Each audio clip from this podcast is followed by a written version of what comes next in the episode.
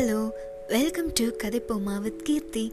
இன்னைக்கு நான் என்ன டாபிக் சொல்ல போகிறேன்னா ego how ego kills your relationship எப்படி ஈகோ உங்கள் உறவுகளை அழிக்குது? ஓகேங்க.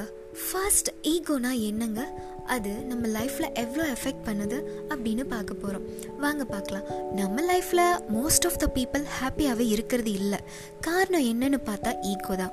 ஒரு விஷயத்த ஏன் எதுக்கு சொல்கிறாங்க அப்படின்னு யோசிக்கிறதே இல்லைங்க. யோசிக்காமல் ஒரு அண்டர்ஸ்டாண்டிங் இல்லாமல் இருப்பாங்க.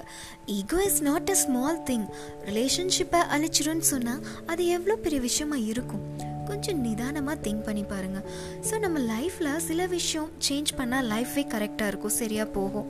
அப்படிங்கிறது தான் நம்ம பார்க்க போகிறோம் இதுக்காக ஒரு குட்டி ஸ்டோரி சொல்கிறேன் நல்லா கேட்டுக்கோங்க.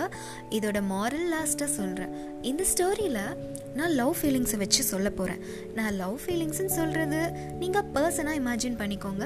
இப்போ ஒரு பியூட்டிஃபுல்லான ஐலாண்ட் இருக்குது அந்த ஐலாண்டில் வந்து லவ் ஈகோ மற்ற ஃபீலிங்ஸ் எல்லாமே இருக்காங்க. அவங்க எல்லாரும் வாழ்ந்துக்கிட்டு இருக்காங்க. அந்த ஐலாண்டில் நார்மலான லைஃப் போயிட்டுருக்கு. அப்போது சண்டை வருது திருப்பி சரியாகுது. அப்புறம் சண்டை வருது. அதுக்கப்புறம் ஒருத்தங்க பேசாமல் போகிறாங்க சில ஃபீலிங்ஸ் தடுக்குது. சில ஃபீலிங்ஸ் ஹெல்ப் பண்ணுதுங்க. சில ஃபீலிங்ஸ் வந்து ப்ராப்ளமாக பெருசாக்கிட்டு போயிடுதுங்க. ஸோ இது மாதிரி ஒரு நார்மலான லைஃப் அந்த ஐலாண்டில் போயிட்டுருக்கு.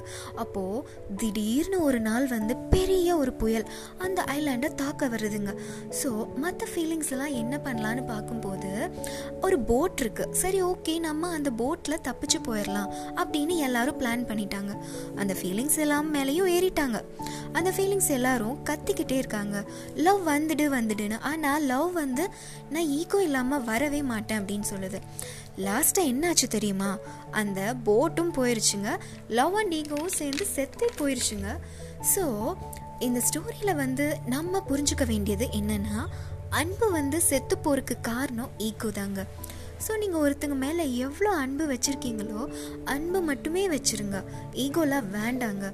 அவள் இது பண்ணால் நான் அது பண்ணுவேன் அப்படின்னு எக்ஸ்பெக்ட் பண்ணாமல் அவள் இது பண்ணலைன்னா ஸோ நானும் அது பண்ண மாட்டேன். அப்படின்னு ஈகோலாம் பார்க்காம இருந்துடலாமே.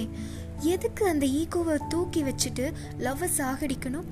ஏதோ ஆயிரம் ரெண்டாயிரம் காலம் வாழ போகிற மாதிரி தாங்க அடுத்த நிமிஷம் நிச்சயம் இல்லாத ஒரு வாழ்க்கைக்காக எதுக்குங்க இந்த தேவையில்லாத ஒரு ஈகோ?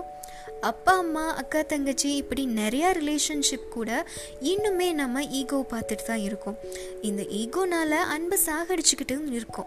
நமக்கு கெட்டதை பண்ணியிருந்தா கூட பரவாயில்லைங்க. நம்ம அன்பை மட்டுமே காட்டலாமே. இன்னும் என்னங்க யோசிக்கிறீங்க? உங்கள் ஈகோ உங்களை தடுக்குதா என்ன? யோசிக்காமல் தூக்கி போடுங்க. இன்னிலிருந்து உங்கள் ஈகோவை விட்டுட்டு அப்பா அம்மா கூட பேசலைன்னா பேசுங்க. ஃப்ரெண்ட்ஸ் கிட்ட சண்டைன்னா சாரி சொல்லுங்க. பேச ஸ்டார்ட் பண்ணிடுங்க. உங்கள் ஈகோவை தள்ளி வச்சுட்டு உங்கள் கூட இருக்கிறவங்க கிட்டேயும் இல்லாதவங்க கிட்டேயும் பேசுங்க. அன்பு மட்டுமே காட்டுங்க. இப்போது இன்னையிலிருந்து ஸ்டார்ட் பண்ணலாம். ரொம்ப டைம்லாம் ஆயிடுச்சுன்னு ஃபீலெல்லாம் பண்ண வேண்டாம். இதுக்கப்புறம் உங்களுக்கு நிறைய டைம் இருக்குது ஸோ ஸ்டார்ட் லவ்விங் யார் எப்படி வேணால் இருந்துட்டு போகிறாங்க நம்ம அன்பை மட்டுமே காட்டுறவங்களா இருந்துட்டும் வாழ்ந்துட்டு போவோமே.